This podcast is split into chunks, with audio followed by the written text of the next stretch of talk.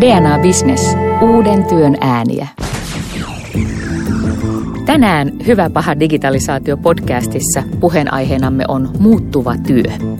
Digitalisoituminen ei muuta pelkästään työmme sisältöä, vaan myös sen tekemisen tapoja, sen johtamista ja organisaatioita. Keskustelua isännöi kanssani systeemiajattelun ja uudenlaisen yrityskulttuurin evankelista ja Boss Level podcastin isäntä Sami Honkon. Tervetuloa. Kiitos, kiitos. Äh, Sami, mikä sinut saa innostumaan uudenlaisesta työstä? No kyllä mä tykkään tosi paljon siitä, että miten merkityksellisyyden niin kuin ikään kuin merkitys vaan kasvaa. Eli meillä vaan tulee enemmän semmoisia töitä, missä oikeasti pystyy toteuttamaan omia intohimojaan.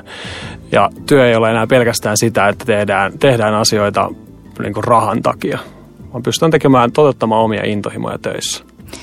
Koet sä, että tämä on jotain sellaista, joka niin kuin leviää läpi koko meidän yhteiskunnan ja sukupolvien, vai onko niin, että nyt me puhutaan tavallaan niin kuin tietotyöstä, eliitin työtodellisuudesta? No mä veikkaan, että se oikeastaan etenee sillä, että, että just tietotyössä toi on tullut ensimmäisenä näkyviin, mutta kyllä mä näen, että tuohon suuntaan ollaan menossa ihan kyllä, kyllä läpi yhteiskunnan vähitellen. Kanssa-isäntäni Samin lisäksi meillä on täällä studiossa tänään vieraana myös innovaatiojohtamisen professori Liisa Välikangas Aalto-yliopistossa. Tervetuloa. Kiitos. Sekä Itä-Pasilan toisin ajattelija ja yrittäjä Naps osakeyhtiöstä Petri Rajaniemi. Tervetuloa. Kovasti, paljon kiitoksia. Mutta ennen kuin päästetään vieraamme ääneen, kuunnellaanpa pätkä DNA tuottamasta Hyvä paha digitalisaatio dokumenttisarjasta. Äänessä tässä on Demos Helsingin tutkija Julia Jousilahti. Se on itsestään selvä vastaus, että digitalisaatio on mahdollistanut etätyöt ihan niin kuin uudessa mittakaavassa, mutta sitten samaan aikaan kuitenkin kun ajatellaan, että tämmöinen itsensä työllistäminen lisääntyy, freelancerius lisääntyy, niin ei se ihmisten tavallaan tarve kohdata muita ihmisiä hävinnyt mihinkään. Eli sä kaipaat freelancerina ympärillä ihmisiä. A, sen takia, että sä et tule hulluksi, mutta tavallaan B myös sen takia, että sä ikään kuin sä tarvit verkostoja, että sä löydät ihmisiä, että sä löydät töitä. Ja sitten se, että saatte sun tavallaan työtuotannot tehtyä muiden ihmisten kanssa. Eli tavallaan arvoa syntyy jatkossakin äh, ihmisten yhteistyöstä. Minkälaisia tunnelmia Julia Jouslahden ajatukset teissä herätti? No itselläni ainakin tuo kuulostaa hyvin, hyvin, hyvin tutulta, koska toi on käytännössä sitä, mitä, mitä tuota itse pääasiassa yksin työtä tekevänä ihmisenä elää. Se on juuri näin.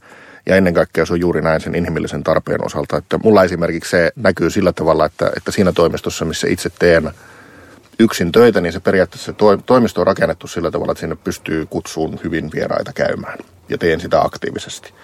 Eli kaksi-kolme kertaa viikossa itse varaan siis joko aamupäivän tai iltapäivän siihen, että semmoisia ihmisiä, joiden kanssa itsellä on kiva jutella, niin siis boukkaan sinne toimistolle niin kuin, niin kuin käymään merkityksellisiä keskusteluja ja, ja tuota, Väitän jopa niin, että laadullisesti se on parempaa kuin se aiemmassa työpaikassa ollut, no, mitäs viikonloppuna tyyppinen keskustelu, mitä silloin käytiin. Tämä on hyvä tehdä se ero sen välille, mistä puhutaan usein toimistotyössä, että ah, taas se toimistokuukkeli tulee mm. kurkistamaan minunkin pönttöni ovelle, joka tavallaan häiritsee siitä, kun sä puhut tuosta merkityksellisistä mm. keskusteluista. Ja huomaan sun myös äh, toiminnasta, että käyt tosi aktiivisesti keskustelua myös somessa jatkuvasti käyn ja siis some, niin kuin, mä oon itse sitä joskus, siitä joskus kirjoittanutkin, että some on hyvin pitkälti sitä, mitä niin kuin työyhteisössä aiemmin oli, siis niin kuin eri niin kuin välineet ö, siellä, eli, eli niin kuin, siinä missä LinkedIn on, on niin kuin tavallaan sitä, mitä ihmiset saa siitä, että he käy niin kuin seminaareissa, että missä saa patsastella kravattikaulassa ja jakaa käyntikortteja toisilleen. Facebook on, on enempi sitten sitä, kun istutaan siinä niin kuin työpaikan kahvipöydän ääressä ja käydään sitten niin kuin, sit näytetään niitä lomakuvia siinä, että oltiin viikonloppuna siellä täällä ja tuolla. Ja Twitter on taas oikeastaan sitten enemmän sitä, että joku kävelee sen työhuoneen ohi ja heittää jonkun lehden, mikä on taitettu auki jonkun artikkelin kohdalta ja siinä on postit lappu, jossa lukee, että luepa tää. Eli siis niin kuin tavallaan se, ne, ne funktiot toimii sosiaalisen median kautta myös. Entäs innovaatiojohtamisen professorina, miltä näyttää isossa kuvassa, ei pelkästään meidän yksittäisten tekijöiden kokemuksista työelämästä? Syntyykö ne innovaatiot pellepelottomien yksinäisen nerokkaan aivotyöskentelyn tuloksena vai, niin kuin tuo Julia Jousilahtikin tuossa sanoi, siitä vuorovaikutuksesta ihmisten välillä? No innovaatiotutkimushan, jos tällaisella syvällä rintaäänellä voi nyt siitä puhua, niin sanoo, että innovaatiot syntyvät siitä, että me ikään kuin keräillään tämmöisiä palasia, joita on eri puolilla maailmaa, ja me yhdistellään niitä ehkä jollain uniikilla tai juuri sillä hetkellä sopivalla tavalla.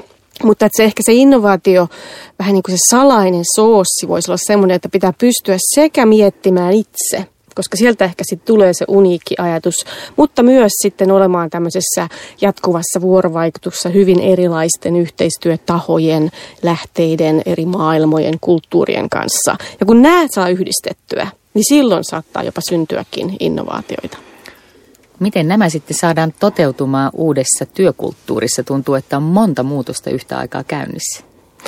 Joo, semmoinen tulee mieleen tuosta noin trendit, trendit, mitä vaikka näkyy työpaikalla, se, että on siirretty avokonttoreihin ja sen kautta on paljon enemmän sellaista, että, että ollaan samassa, samassa tilassa ja yritetään ehkä sen avulla myös luoda sitä, että, että tällaista kommunikaatiota ja sitä, että kuullaan toisten ideoista ja kuullaan vähän niin kuin sattumaltakin juttuja ja sitten voidaan yhdistää niitä ja niiden pohjalta rakentaa jotain uutta. Ja samaaikaisesti tietysti kuulee myös paljon sitä, että, että ihmiset kaipaa sitä omaa aikaa, että saa rauhassa pohtia. Ja aina tuntuu jotenkin puuduttavalta se, kun tätä keskustelua käydään, niin aina puhutaan sillä tavalla, että jompikumpi on oikein. Että joko omat toimistot, omat huoneet on oikein tai avokonttorit on oikein. Ja kun se vastaus on tietysti, että ei kumpikaan ole oikein, vaan tarvitaan mm. molempia. Eli se on just se kyse siitä, että, että miten me voidaan rakentaa semmoinen semmoinen vaikka toimisto, että meillä on mahdollisuus silloin kun tarvitsee, niin tehdä sitä yksilötyötä. Ja sitten kun haluaa sitä interaktiota, niin voi, voi kutsua ihmisiä jonnekin tai tavata niitä jossain ja käydä niitä keskusteluja. Ja sitten vielä mun mielestä tosi mielenkiintoinen niin kuin aspekti tähän niin kuin innovaatioon ja, ja tähän, niin kuin, että yhdistellään asioita on myös niin kuin diversiteetin tarve. Eli se, että meillä on erilaisia ihmisiä, joilla on erilaisia taustoja ja erilaisia kokemuksia, koska sitä kautta löytyy, löytyy ihan niin kuin taas eri tavalla, tavalla niin kuin uusia, uusia lähtöjä. Saanko me tuohon jatkaa ihan vähän vielä, koska hyvin, hyvin tuota, selvennät niin sen, että yksi gradun tekijä vähän aikaa sitten niin mietti juuri sitä, että mikä on sellainen tila, joka antaa innovaatioille mahdollisuuden. Ja hän itse asiassa päätyi semmoiseen ajatukseen, mikä kun mä olen ajatellut, on aika hieno ajatus, että se tapahtuu liikkeessä. Mm. Että se ei olekaan, että me olemme jossain tilassa, no. vaan me olemme liikkeessä paikasta toiseen tai lenkillä tai jotain muuta. Ja mun mielestä tämä on niinku se juttu, mikä ei ehkä muistu aina mieleen, vaikkapa nyt sitten työtiloja suunnitellessa, että se mm. onkin se liike, mikä ehkä on tärkeä. No jos puhutaan digitalisaatiosta ja, ja siitä muutoksesta, jonka se tuo työkulttuuriin, niin, niin jos aloitetaan ihan mikrotasolta yksittäisen työntekijän kokemuksesta organisaatiossa, niin, niin helpostihan katsotaan, että digitalisaatio on teknologinen muutos, että on nippu uusia välineitä, joilla voi tehdä uusia asioita ja nämä uudet digitaaliset välineet ohjaa tai, tai suorastaan pakottaa ajattelemaan uudella tavalla tai toimimaan uudella tavalla. Me ollaan nyt ensimmäisen viiden minuutin aikana hienosti vältetty puhumasta teknologiasta yhtään, mutta aika monelle niin kuin perustason työntekijällähän tämä näyttäytyy työvälineiden, digitaalisten työvälineiden muutoksena tai muutoksena, jossa sopeudutaan niihin uusiin välineisiin. Minusta tuohon asiaan liittyy aika pitkälti se, mitä tässä edellisessä puheenvuorossa sanottiin siitä, että yksi tämän, niin kuin koko tämän, onpa kyseessä niin kuin digitalisaatio tai, tai työtilojen suunnittelu, niin, niin kuin tavallaan siellä aika isona vaivana siellä on semmoinen tietty dogmaattisuus siinä niin kuin ajattelussa, että se on, se on joko tai. Ja, niin. ja niin kuin, ö, Sami sanoi tuon niin kuin kaikista tärkeimmän sanan äh, mun mielestä kompaten tuota Liisan kommentteja tästä niin kuin erilaisuudesta ja diversiteetistä. Itellä oli joskus tapana sanoa, että entisellä tavalla ja entisellä porukalla tuppaa saamaan vaan entistä enemmän entistä. Mut, mutta tuota, Siinä oli monta entistä siinä lauseessa. äh, mutta tuota, mitä tulee sitten tavallaan niin kuin sen oman työyhteisön ja tämän muualta ideoiden am- ammentamisen suhteen, esimerkiksi itselläni, joka siis äh, teen yksin pääasiassa töitä, jolloin ne vuorovaikutuksen niin kuin välineet ja kanavat hyvin pitkälti on sähköisiä. Mm. Niin sitten sit semmoinen asia, minkä niin kuin moni monesti unohtaa, on se, että myös niiden sähköisten kanavien osalta sun on pakko kultivoida sitä, mistä sä sitä tietoa saat. Eli siis se tarkoittaa siis sitä, että niin kuin, ää, vuoden 2016 niin kuin, niin kuin iskusana kupla – on semmoinen, mikä ammatillisesti kyllä niin kuin vammauttaa ihmistä aika lailla, koska se siis erilaisten niin kuin vahvojen kuplien muodostaminen estää sua saamasta semmoista tietoa, mikä sulle asiantuntijana on välttämätöntä, joka tarkoittaa sitä, että sun pitää aktiivisesti muokata sitä omaa kuplaasi ja pyrkiä siis siihen, että niitä kuplia ei synny. Että jos sä juttelet niin kuin, niin kuin sähköisissä välineissä vaan ja ainoastaan samanmielisten ihmisten kanssa, niin se uuden inputin määrä on hyvin, hyvin rajallinen. Ja siinä mielessä mä oon suhteellisen huolissaan siitä, että nyt kun kun niin kun muistan hyvin silloin, kun sosiaalinen media tuli ja kaikki firmat oli huolissaan. Sitten muistatte, puhuttiin tästä, että kauanko työntekijät saavat viettää Facebookissa aikaansa. Joo, ei, Ty- ei niin, meillä niin, ollenkaan. Niin. Ja, ja nyt sitten tavallaan sitä asiaa on lähdetty niin kun ratkaiseen sillä, että nyt meillä on näitä släkkejä ja, ja muita tämmöisiä. Mutta siis mä oon itse huolissaan siitä, että ne släkitkin on kuplia. Mm. Ne on siis, niissä pyritään niin kuin eristämään se keskustelu oman työpaikan niin kuin kulttuurin sisäiseksi keskusteluksi. Ja siihen ei tuu silloin ulkopuolelta yhtään mitään. Niin ja siinä on myös se taustaoletus, että mistä puhutaan, ei pelkästään, että ketkä keihin rajoittuu se, jotka saavat keskustella, vaan myös se, että puhutaanpa näistä työasioista. No siis sanon, sanon sen niin kuin negatiivisemmassa mahdollisessa mielessä, kun sanoin, että ne on virtuaalineukkareita. Siinä muuten se, mä käytän Slackia yhden hienon ää, projektitiimin kanssa tehdessämme yhteistyötä. Ja se, mikä sanon ensin hyvän asian Slackista, on musta aivan mahtavaa, että aina kun mä menen sinne Slackiin, se sanoo mulle jotain tällaista, että näytätpä hyvältä tänään. No, Päivä parani juuri huomattavasti, kun tulit tänne. Tykkään. Ja kukaan muu ei koskaan sano mulle, että you look good today. Mä että helkkari sen, että tarvittiin. Joo. mutta, mutta sitten tähän sun, sun vähän kriittisempään näkökulmaan, niin, niin mä oon huomannut sen meidän hyvässä tiimissä, että siitä tulee illuusio, että sieltä kun postaa sinne Slackiin, juttuja, niin se on ikään kuin sitä työntekoa, mikä tietysti onkin, mutta sitten ei vielä sitten synny niitä semmoisia asioita, mitä piti niin kuin ikään kuin tehdä sen lisäksi, että sinne mm. postaillaan kaikki juttuja, että mitä me ollaan luettu. Mm. Ja sitä mä oon tässä nyt miettinyt, että miten mä niin kuin pystyn tämän projektin vetäjänä jotenkin johtamaan tätä, että meidän täytyy muistaa, että myös niin kuin tämän Slackin ulkopuolella pitää olla jonkinnäköisiä outputteja tai jotain asioita, demoja, kokeiluja, kaikkea olisi ihan, olisi ihan kiinnostavaa päästä katsoa sitä, miten juristit juttelee Slackissa, että, että tuleeko sinne väliin aina niitä, että mikä osa tästä on laskutettavaa. Mutta kyllähän tässä ja näissä välineissä, tuossahan on niin kuin kuitenkin villakoiran ydintä tosi paljon, koska tota, nämä työvälineet on siellä. Ne on muuttanut meidän tekemisen tapaa ja pitäisi siis tosiaan osata myös johtaa niiden avulla. Mutta miten me päästään rikastamaan ja syventämään tätä digitaalista vuorovaikutusta, koska kyllä kai se on tutkimuksessa ihan niin kuin tietotyössä ylipäätänsä fakta, että aika moni joutuu työskentelemään ihmisten kanssa, jotka eivät ole siinä fyysisessä neukkarissa, ei välttämättä samassa kaupungissa eikä edes samalla mantereella. Ja meidän pitäisi silti pystyä saamaan se hiljainen tieto ja juuri se, että siitä tulee kollaboraatio eikä vaan niin kuin vuorotellen julkaisemista sähköiselle alustalle. Ja siis kyllä mun mielestä just tähän, tähän liittyen niin yksi se niin kuin Slackien ja muiden keskusteluvälineiden hyvä puoli on se asynkronisuus. Eli tarkoitan sitä, että, että se keskustelussa voi olla useita osapuolia, jotka eivät koko ajan niin kuin just tarkalleen sillä hetkellä seuraa sitä keskustelua, mutta voivat kuitenkin osallistua siihen keskusteluun.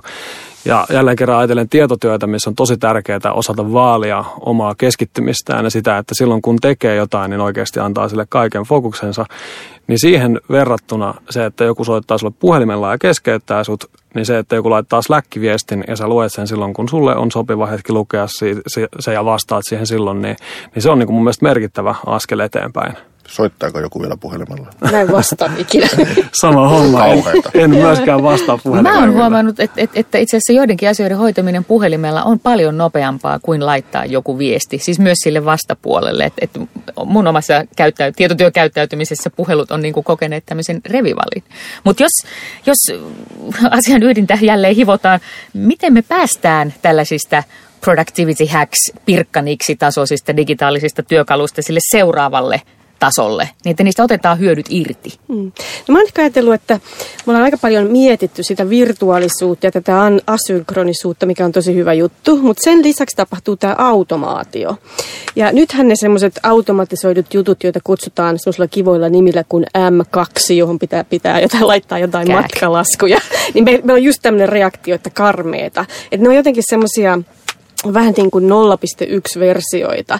Et mä odotan hirveästi, että tulee semmoinen oikea palveluinfrastruktuuri, josta voin vain niin kuin sanallisesti kommunikoida. Ja siellä on tämmöinen fiksu tekoälysihteeri, joka hoitelee kaikki matkat, matkalaskut, kaikki raportoinnit. Ja jotenkin, että suuri osa sitä työstä, mitä mä yritän nyt olla kovasti tekemättä, niin oikeasti tapahtuisikin tämmöisen aika fiksun automatisoidun tekoälyn avulla. Ja tämä nyt saattaa vielä kestää hetki ennen kuin sitten tulee tämmöinen palvelu, eikä tämmöinen niin drag, että voi ei, että mä en ainakaan sinne M2 halua mennä. Mutta se on mun mielestä se, mihin mikä olisi tämän digitaalisuuden niin kuin vähän toisen, toinen lupaus tämän, tämän virtuaalisuuden lisäksi. Ja se on ehkä se, mistä on vielä paljon ammennettavaa. Ja tällä hetkellä tuo tilanne on se, että moni automaatiojuttu on, on mahdollinen. Mä itse automatisoin tosi paljon juttuja tietotyöhön liittyen, semmoisia rutiinitehtäviä, mitä pystyy, pystyy vaan automatisoimaan.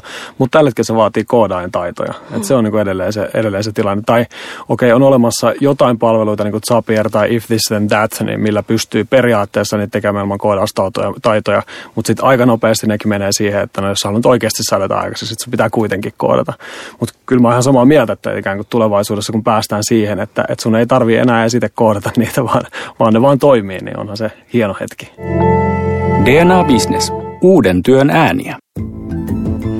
No, bisneksessä isot murrokset yleensä on tarkoittaneet myös vallan uudelleenjakoa siellä yrityksen organisaation sisällä. Silloin patruunakapitalismin aikaan, hei olen asunut Outokummussa, tehtaanjohtaja oli omistaja ja valta ulottui aivan kaikkialle urheiluseuraa ja asuntoja myöten. Toisen maailmansodan aikaan tämä, tämä asetelma purkautui. Omistaja-ääni on sen jälkeen ollut melkoisen kasvoton osakkeenomistajien ääni, isojen instituutioiden ääni, nyttemmin todella kasvottomien eläkerahastoinstituutioiden ääni. Ja hierarkioita purettiin 60-luvulla muun auktoriteettikammon ohella myös työpaikoilla. Ja nyt jos ollaan yhtään isommassa organisaatiossa kuin Pondernopsissa, niin, niin matriisiorganisaatiossa on vaikea pysyä perässä, että kenen pitäisi johtaa ja mitä. Miten valta muuttuu uudessa, ehkä verkostomaisemmassa työssä? Mä aina puhun tästä sen kautta, että mä, mä näen, että, että se muuttuu enemmän tilannesidonnaiseksi. Eli, eli johtaminen ja johtajuus ei ole enää sidottuna johonkin organisaation antamaan statukseen tai hierarkiaan, vaan se on sellaista, mikä elää siinä tilanteessa. Eli, eli eri ihmiset johtaa eri tilanteissa sen mukaan, että kuka on siinä tilanteessa oikea henkilö sen johtajuuden ottamaan. Jostapa seuraa kohtalaisen kova krapula sitten tuolla työpaikoilla, kun sitä niin kuin johtajuutta lähdetään tuolla tavalla pirstomaan. Tämä siis, mä itse näen, näen klassisen sanan muutosvastarinta hyvin inhimillisenä asiana ja hyvin inhimillisenä reaktiona. Mun on hyvin vaikea lähteä kritisoimaan siis, niin kuin, tai, tai lyömään tämmöisiä niin kuin leimoja muutosvastarintaisista ihmisistä, koska niin kuin, ää, periaatteessa on niin, että, että niin kuin muutosvastarintaa ilmenee varmaan todennäköisemmin niissä ihmisissä, joilla tällä hetkellä on osaaminen ja valta. Eli puhutaan niin kuin entisten järjestelmien, no, niin kuin se ihminen, jonka työhuoneen ovella on käyty kysymässä. Ja, ja, ja niin kuin nyt sitten, niin, siis jolla on siis niin kuin vahva niin kuin sosiaalinen valta ja, ja asiantuntijavalta omassa... Eli jolla on jotain menetettävää. Nimenomaan. Tai nimenomaan. voi kokea, kyllä, että kyllä, olisi. kyllä, juuri näin. Eli, eli siis se on se, niin kuin, se oma merkitys siinä työyhteisössä. Sitten tulee niin kuin se, mennään sinne neukkariin, joku tulee kertomaan, nyt tulee tämmöinen uusi järjestelmä, josta tämä Heikki, joka aiemmin osasi tämän homman ja jolta aina käytiin kysymässä, ei osaakaan sitä hommaa. Ja, ja silloin niin kuin, mä oon suhteellisen varma, että Heikki istuu aika lailla kädet puskassa ja sanoo, että no kyllä nyt kuulostaa aika huonolta, että tuota, niin, niin ei tämmöistä järjestelmää kyllä meille ainakaan. Eli siis se, niin kuin se siinä työn tekemisen arjessa oleva niin kuin osaamisen valta, niin, niin se on semmoinen, mikä niin kuin elää koko ajan sitä mukaan, kun teknologia muuttuu. Sitten on tietenkin ne, ne niin kuin suuret valtakeskittymät, jotka istuu siellä IT-osastolla, jotka sitten niin kuin viime kädessä osaa sanoa, että millä tavalla tämä homma toimii ja, ja kuka sitä saa käyttää ja niin edelleen. Nyt saa sentään valita, minkä tietokonemerkin haluaa ottaa itse Missä käyttöön. saa, missä ei. aivan. Ai sekin on vielä. Kyllä. Mutta jos mä jatkan tästä, koska tämä on tietysti hyvin, hyvin kiehtova, kiehtova kysymys. Että et valtahan on usein suurissa organisaatioissa nähty tämmöisenä, kenellä on oikeus kontrolloida. Ja se on ehkä se, missä se sitä jumittaakin, koska silloin kun pitäisi sitä muutosta tai innovaatiota tai uusiutumista saada aikaan, niin se ei oikein tapahdu kontrolloimalla. Että mitä enemmän sä kontrolloit sitä innovaatioprosessia, niin sitä vähemmän siellä on sitä innovaatiota. Mm. Että se on niin kuin ihan tämmöinen aika, aika, aika suora yhteys. Ja nyt se kysymys on, että jos me menemme tämmöiseen maailmaan, missä sun ei oikeastaan edes tarvitse kontrolloida, koska se data, on se sitten big data tai data-analytiikkaa tai mitä tahansa muuta läpinäkyvyyttä, niin sehän kertoo jo, että mitä siellä tapahtuu. Ei mun tarvi olla niinku tämmöisiä kontrolliprosesseja erikseen johtajana mennä katsomaan, vaan sen, sen kaikki, kaikki näkyy. Se voidaan kerätä sitä jatkuva, tai jatkuvaksi syötöksi. Niin mitä silloin johtajat tekevät?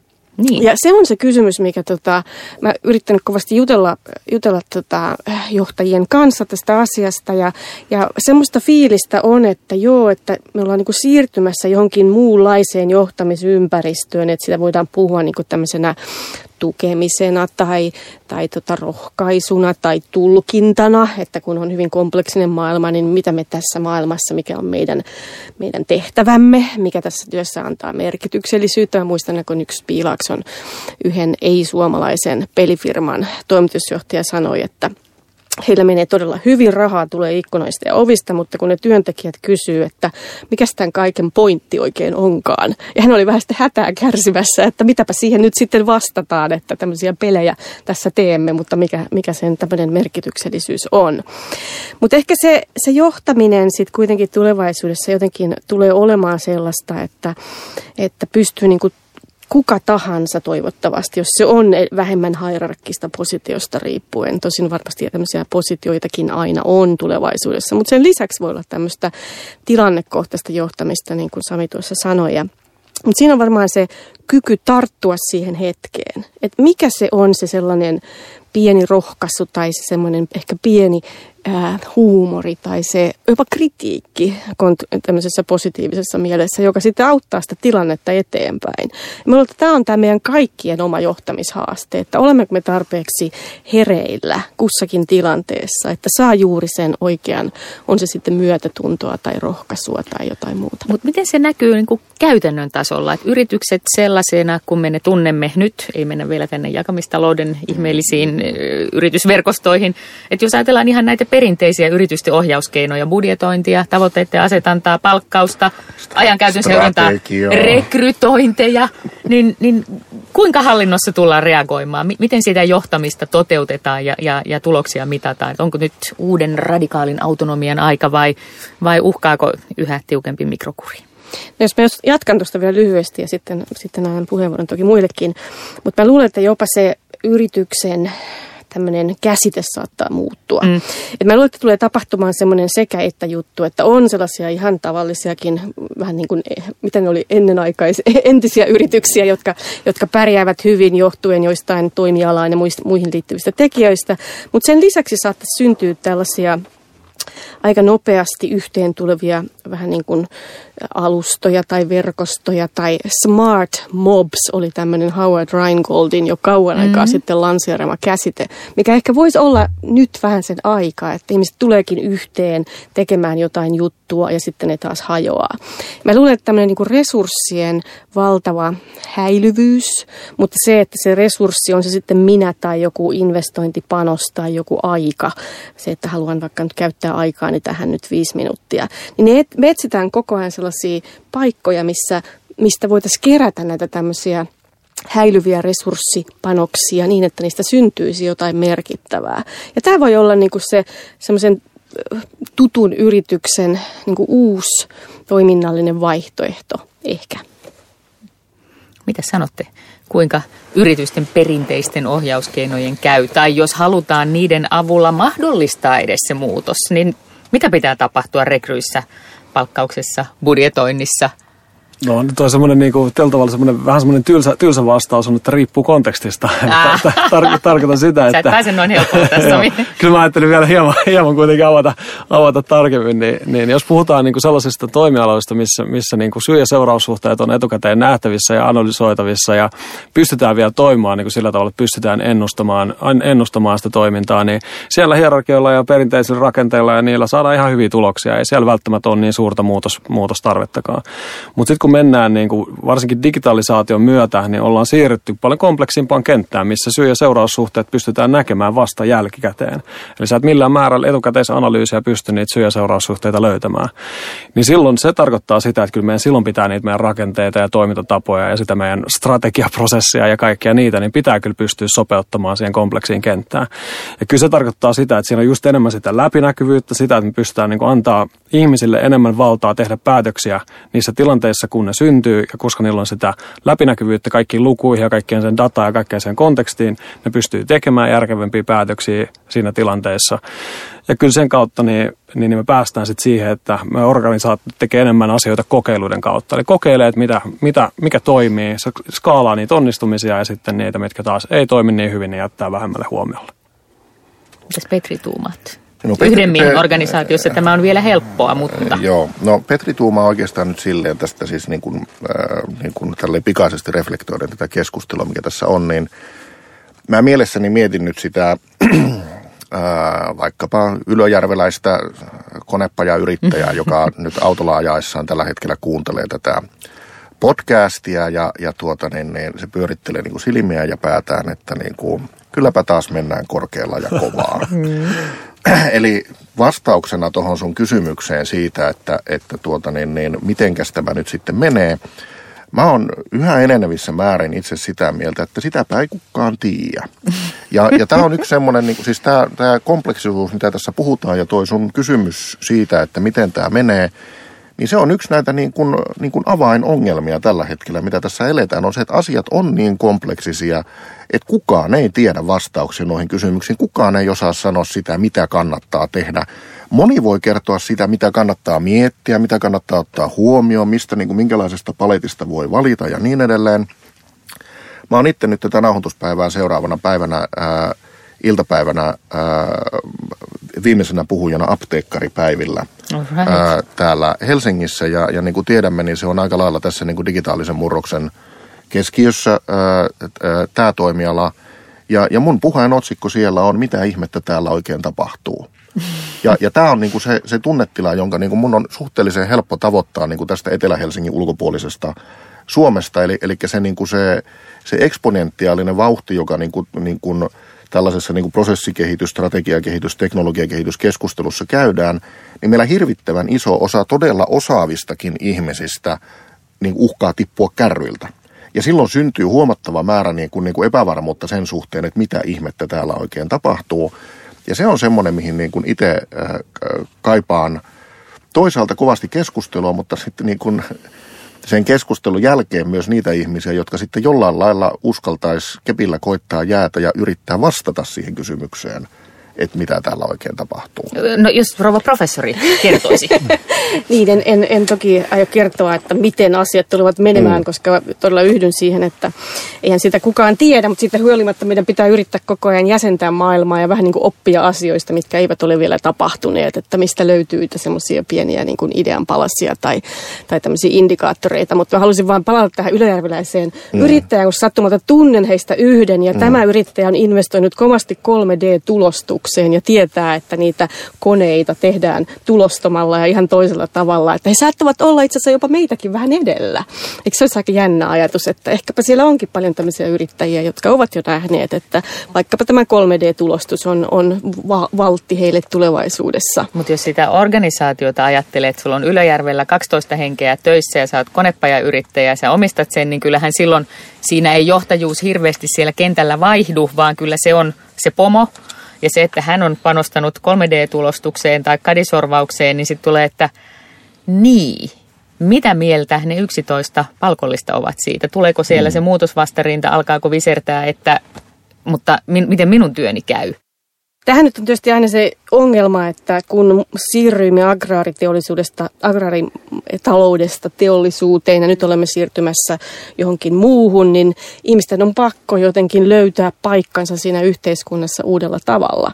Ja siihen ei ole sellaista vastausta, että joku johtaja sanoisi, että minulla on tässä nyt 12 henkilöä ja näin tämä tulee tapahtumaan tämän. teidän, vaan se, se vaatii ehkä juuri sitä, että et, et me joudutaan ottamaan myös vastuuta siitä ja, ja ehkä vähän niin kuin miettimään sitä, että et mäkin mietin koko ajan, että jospa yliopistot kohta häviävät ja mä en ole siellä edes ollut koko ikään, mä oon ollut enemmän yliopistojen ulkopuolella kuin yliopistojen sisällä, että, että mitä kaikkea, että se on tämmöinen portfolioajattelu, että on paljon erilaista tekemistä ja yrittää niin kuin löytää siitä portfoliosta semmoisia uusia ituja, jotka jotkut menee eteenpäin tai niitä yhdistämällä.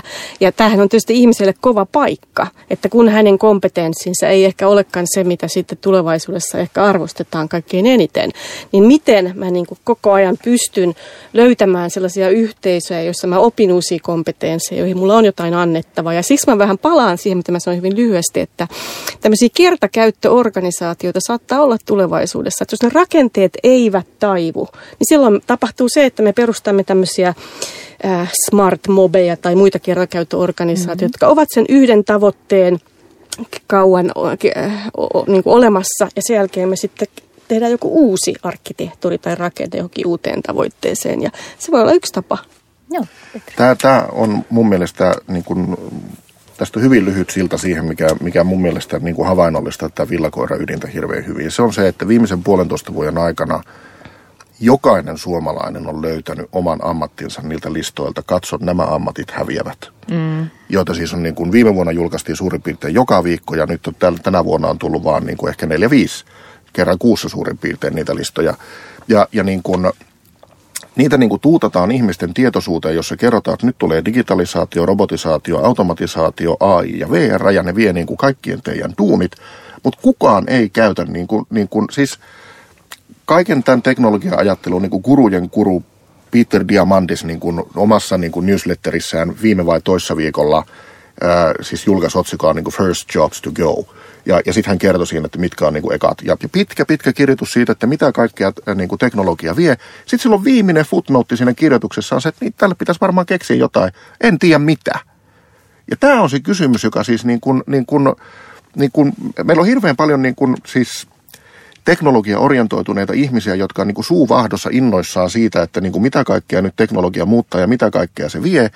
Mutta kun kukaan ei pysty kertoa niille nyt olemassa oleville ihmisille, että mitä ne sen jälkeen tekee. Ja jos tähän kysymykseen ei pystytä vastaamaan, niin mun mielestä niin kuin siis se, se rajoittaa tämän koko homman onnistumista niin kuin aika merkittävästi. Ja sitten siinä tilanteessa mä itse käännyn sitten taas tämän teeman mukaisesti teknologian puoleen. Eli se, mitä itse toivoisin, oli se, että meille niin kuin, tavallaan se, se teknologian oma kehitysorientaatio pitäisi, niin kuin, pitäisi uudelleen suunnata myös sillä tavalla, että se pyrkisi löytää ratkaisuja tähän nimenomaiseen ongelmaan myös. Koska jos nyt syntyy, me ollaan nähty tässä maailmassa nyt viimeisen kahden vuoden aikana, miten, niin kuin, miten ihmisille niin kuin ryhmänä käy, jos epävarmuus omasta tulevaisuudesta nousee NNTn potenssiin.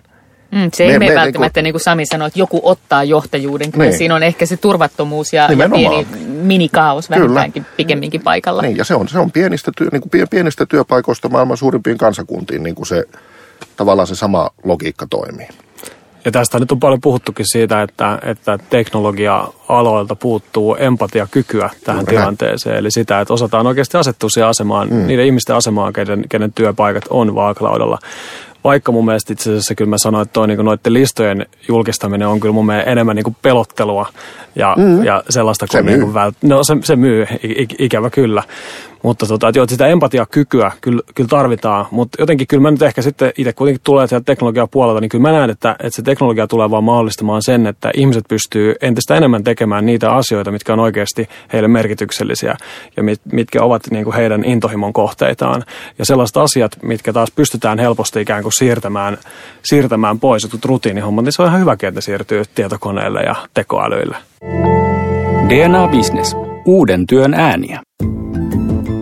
Mutta jos leijaillaan kuitenkin vielä tarkastelun tasossa siellä ylätasolla, puhutaan, puhutaan edelleen organisaatiosta tavasta järjestää työn tekeminen, tava, tavalla järjestää niin kuin jonkun uuden syntyminen, niin, niin ää, Digitalisaatio isona vaikutuksena on puhuttu paljon myös siitä, että yritysyhteisöstä voidaan tehdä paljon kevyempi, laihempi, joustavampikin, vähän tämmöinen sissijoukko joka uudelleen järjestäytyy tehtävää varten, niin kuin, niin kuin Liisa tuossa sanoit. Mutta kuitenkin samaan aikaan me ollaan tähän saakka viimeiset parikymmentä vuotta nähty nämä yhä suuremmiksi ja suuremmiksi jättiyrityksiksi, kansainväliseksi konsolidaatioiksi, että et, et tavallaan tämä mahdollisuus ei ihan vastaa sitä, mitä me ollaan nähty tähän saakka tapahtuvan. Niin kyllähän tämä nyt johtaa siihen taloustieteen peruskysymykseen, miksi yrityksiä oikein on? Tarvitaanko niitä vielä?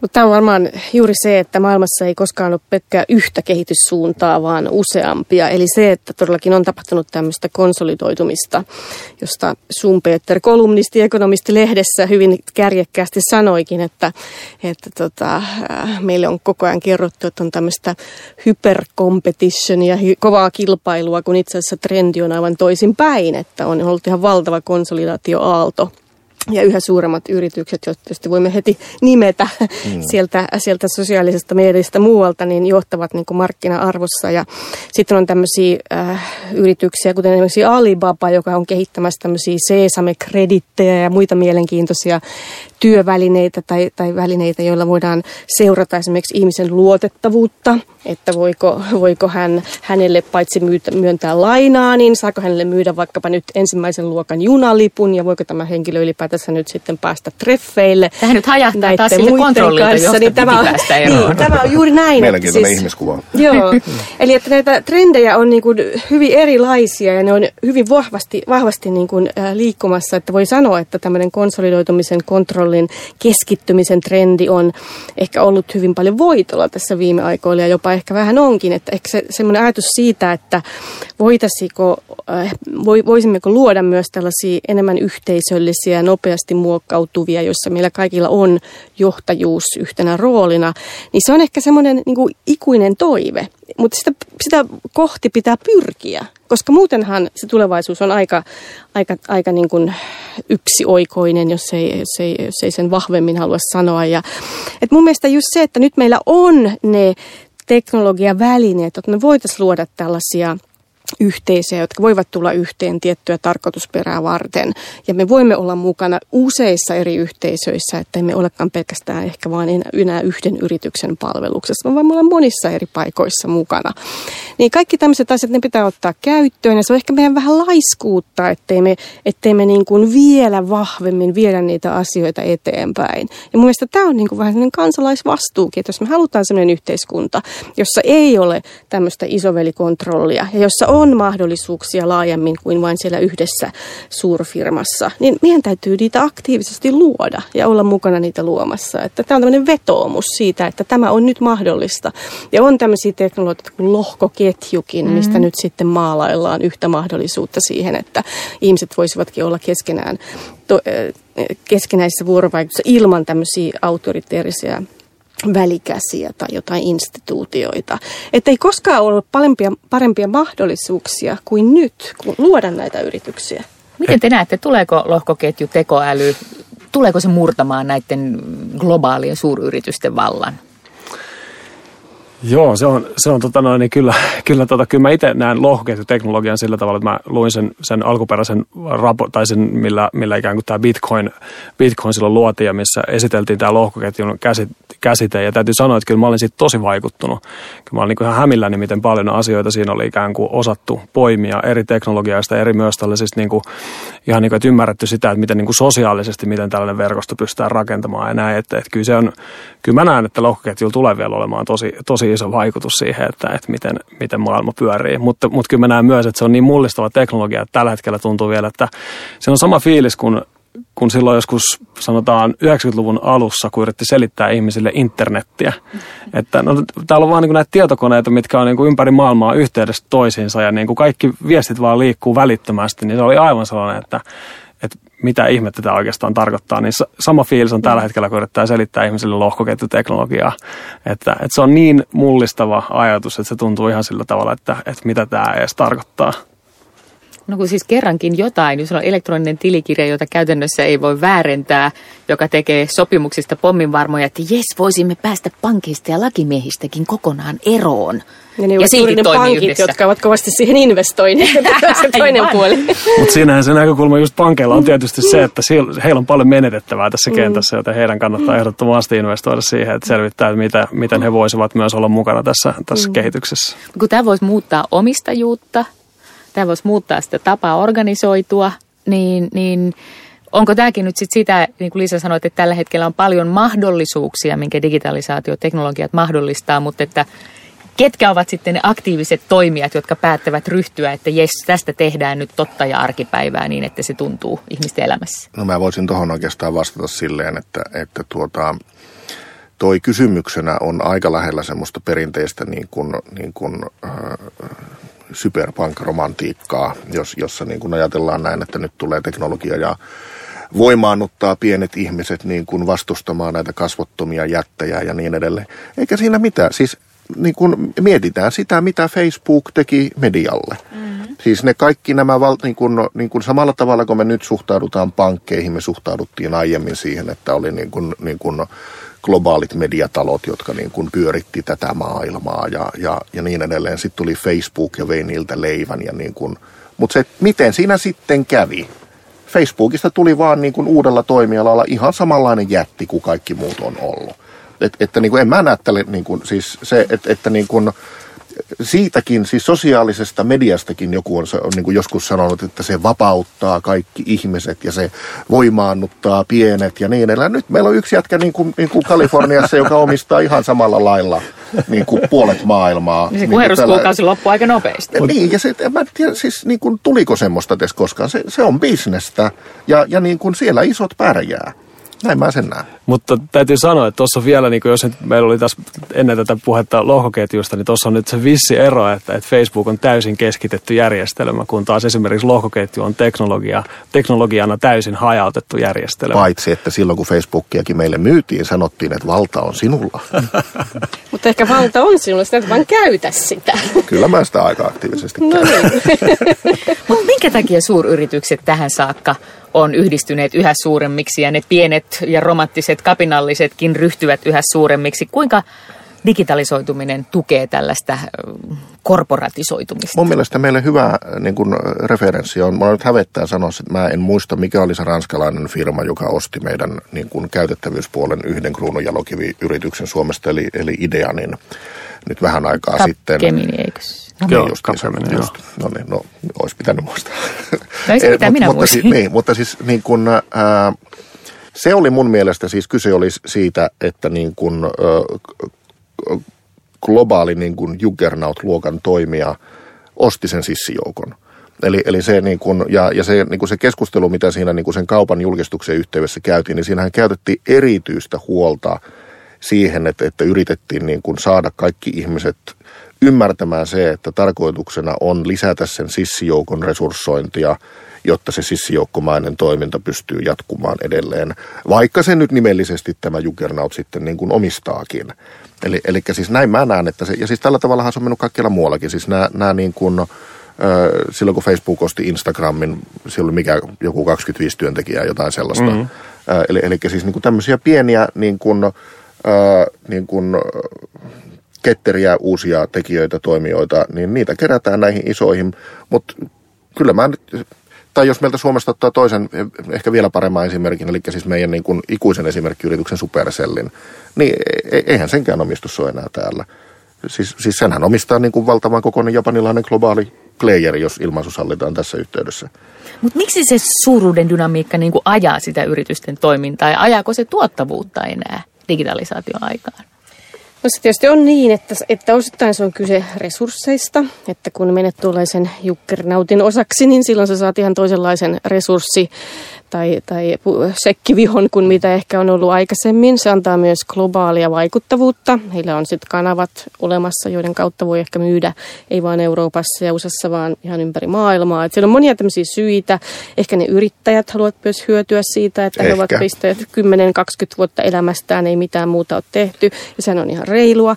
Ja mä en tiedä, onko se nyt sitten niin huonokaan juttu, että sittenhän ne saavat sitä vaikkapa sitä rahaa sille työpanokselleen. Ehkä he sitten jossain vaiheessa aloittaa, äh, pystyttävät jonkun toisen firman. Tai säätiön, niin kuin tässä tapauksessa. Niin, tai säätiön, tai, tai niistä tulee sarjayrittäjiä. Että se vähän niin kuin menee sillä lailla, että, että ei ehkä maailmaa voi jäädyttää semmoiseen hetkeen, että just nämä sissijoukot nyt sitten ovat täällä aina sisseinä, vaan sisseistä sitten kasvaa tämmöisiä konservatiivisia henkilöitä ja sitten tulee uusia sissejä. Ja osittain nämä edelliset sissijoukot, sissijoukot saattavat rahoittaa sitten se seuraavaa sissisukupolvea. Että, et enpä tiedä, onko se niin huonokan juttu. Että se on ehkä se semmoinen dynamiikka, että se vaan pitää varmistaa, että, että koko ajan on tulossa sitä uutta sukupolvea, uutta yrittäjäpolvea.